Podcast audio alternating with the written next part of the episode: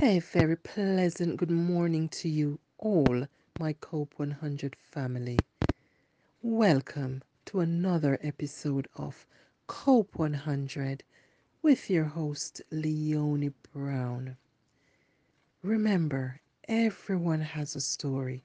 If you've lived it, do share it. Your story could change the lives of many. I promised in season five that I would tell you more about the Leonie Brown you've been listening to. In the last episode, I shared with you how I went away to really look after my health mentally, emotionally, physically, every alley. I did that. What I would like you to understand life is like a seesaw.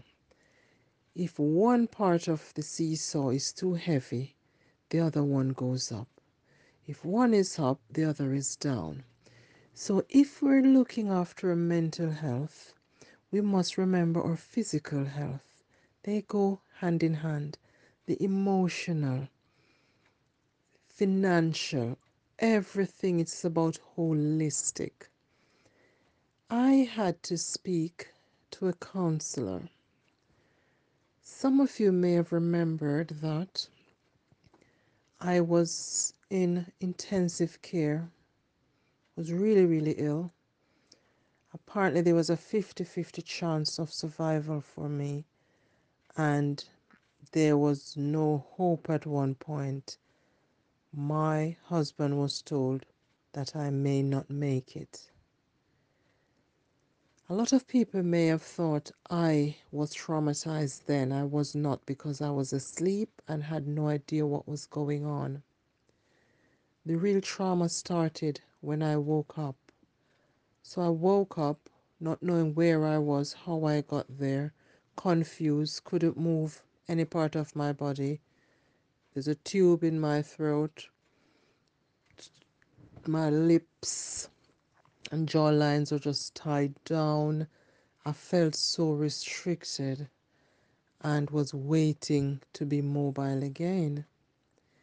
That's the trauma for me when I woke up and realized how long I had been in hospital and did not speak to my family. And I started worrying about them, thinking, what must they be feeling? They haven't seen me. There were no visitors allowed during those times. And I really was traumatized by the fact that my kids and my husband, my parents, my siblings, friends, family, colleagues were so worried about me. However, I don't remember feeling so much love in my life. The people who I worked with who knew me, the love they extended to me, it was so immense. It was so much. I was I just felt engulfed in love. Do you know sometimes it takes tragedy or some experiences of pain for you to come to the realization how much you're appreciated? I got flowers sent to my house, cards from teams that I didn't even realize were so fond of me. With all that trauma, though, I had so many questions that I could not answer. There were weeks of missing pieces of my life that I could not remember. And I did try to get some answers, and I found out that nothing was forthcoming. I couldn't feel like I'm learning anything new the day after, the week after, the month after, even the year after. What I did, I blocked it out. Why I blocked it out? Growing up, I developed blocking out strategy to cope with childhood abuse.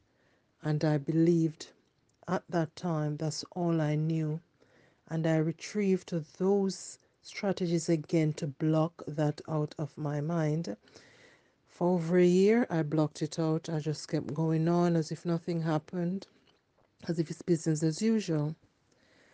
However, I remember when we were doing the recording for BBC One, and when I watched myself on the television saying that I do not talk about my trauma from the intensive care because I do not want to upset my family, me watching myself saying that, there was a tear in my eye. I felt hurt that I didn't feel I could talk about my hurt because I was worried about hurting someone else. That has been me for a very long time, concerned about how others felt and didn't put myself first. I later decided to speak to someone about how I was feeling because on many occasions people have said, Leonie handle these things so well. You're so calm. We love working with you because if there's a fire, you're so calm and collected. We don't panic. I remember doctors in my old job saying, Leonie, when I see you, I know everything will be fine.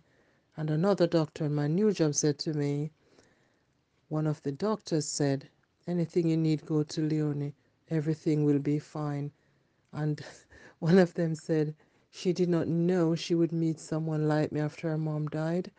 When she looks at me, she knows it will be all right. So I had that impact on people, but they did not know I was blocking a lot of things out. That's how I learned to cope.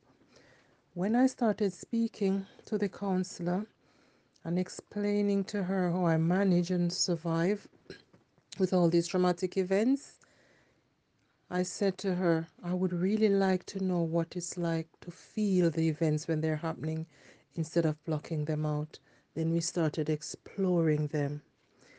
It was so good to start feeling again. It felt so good.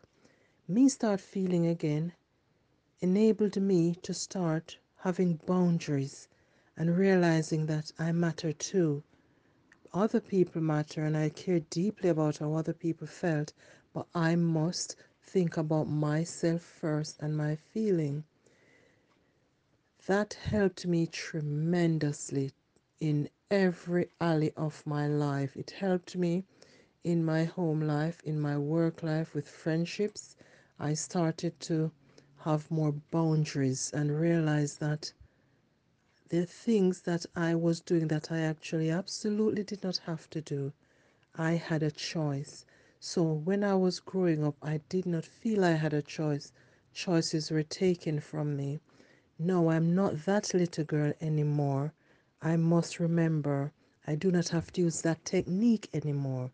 So that is one really, really important factor I learned from the counseling that I do not have to retreat to being that scared little girl that had to block out her pain and trauma from physical and emotional abuse growing up as a young, vulnerable, defenseless child. I'm not that person anymore. I'm a mature, middle aged woman, actually, a fantastic woman. I do not need to take that or settle for that. I need to know my worth. I need to know that I'm not only enough, I am more than enough. I deserve better for myself. And I started to ask for better and show people how to treat me. It felt absolutely great. I felt freedom. I felt like I wanted to keep feeling great. I joined the gym, and each time I go to the gym, I've got my spa. I set my bath, which I never used to love baths, set my bath, light my candle, get my lovely bath scented salts, and I feel like I'm living the dream. One night I got out the bath and I looked at my skin and I said, Leonie, if I didn't need you, I feel I could just eat you up. You're so beautiful. My skin was so soft and smooth. I just looked so chocolatey. I was in love with myself. And I thought I loved myself before. I loved the feeling I was getting. I started to feel the whole me, not just what was present in front of me. Though there were some traumas that I had to remember, traumatic events, and talk about. They were painful, but I set myself free. So, the moral of the story is talk, talk, talk. It's okay to say you're not okay. It's okay to get counseling. Mental health and mental ill health are real. Do not shy away from it. A lot of people, when they hear about counseling or a psychiatrist, they think they're mad. You want to look after your mental health before you actually reach to a certain stage and assess, reassess, and keep looking at what are your needs to remain mentally, emotionally, physically healthy and whole. A whole beautiful you. Out of all the 8 billion people in this world, you're unique, you're special, you're beautifully made to thrive, not to survive. Get out of survival mode and start thriving. Now, until next week, have a lovely week and you'll hear more from me then. Bye bye.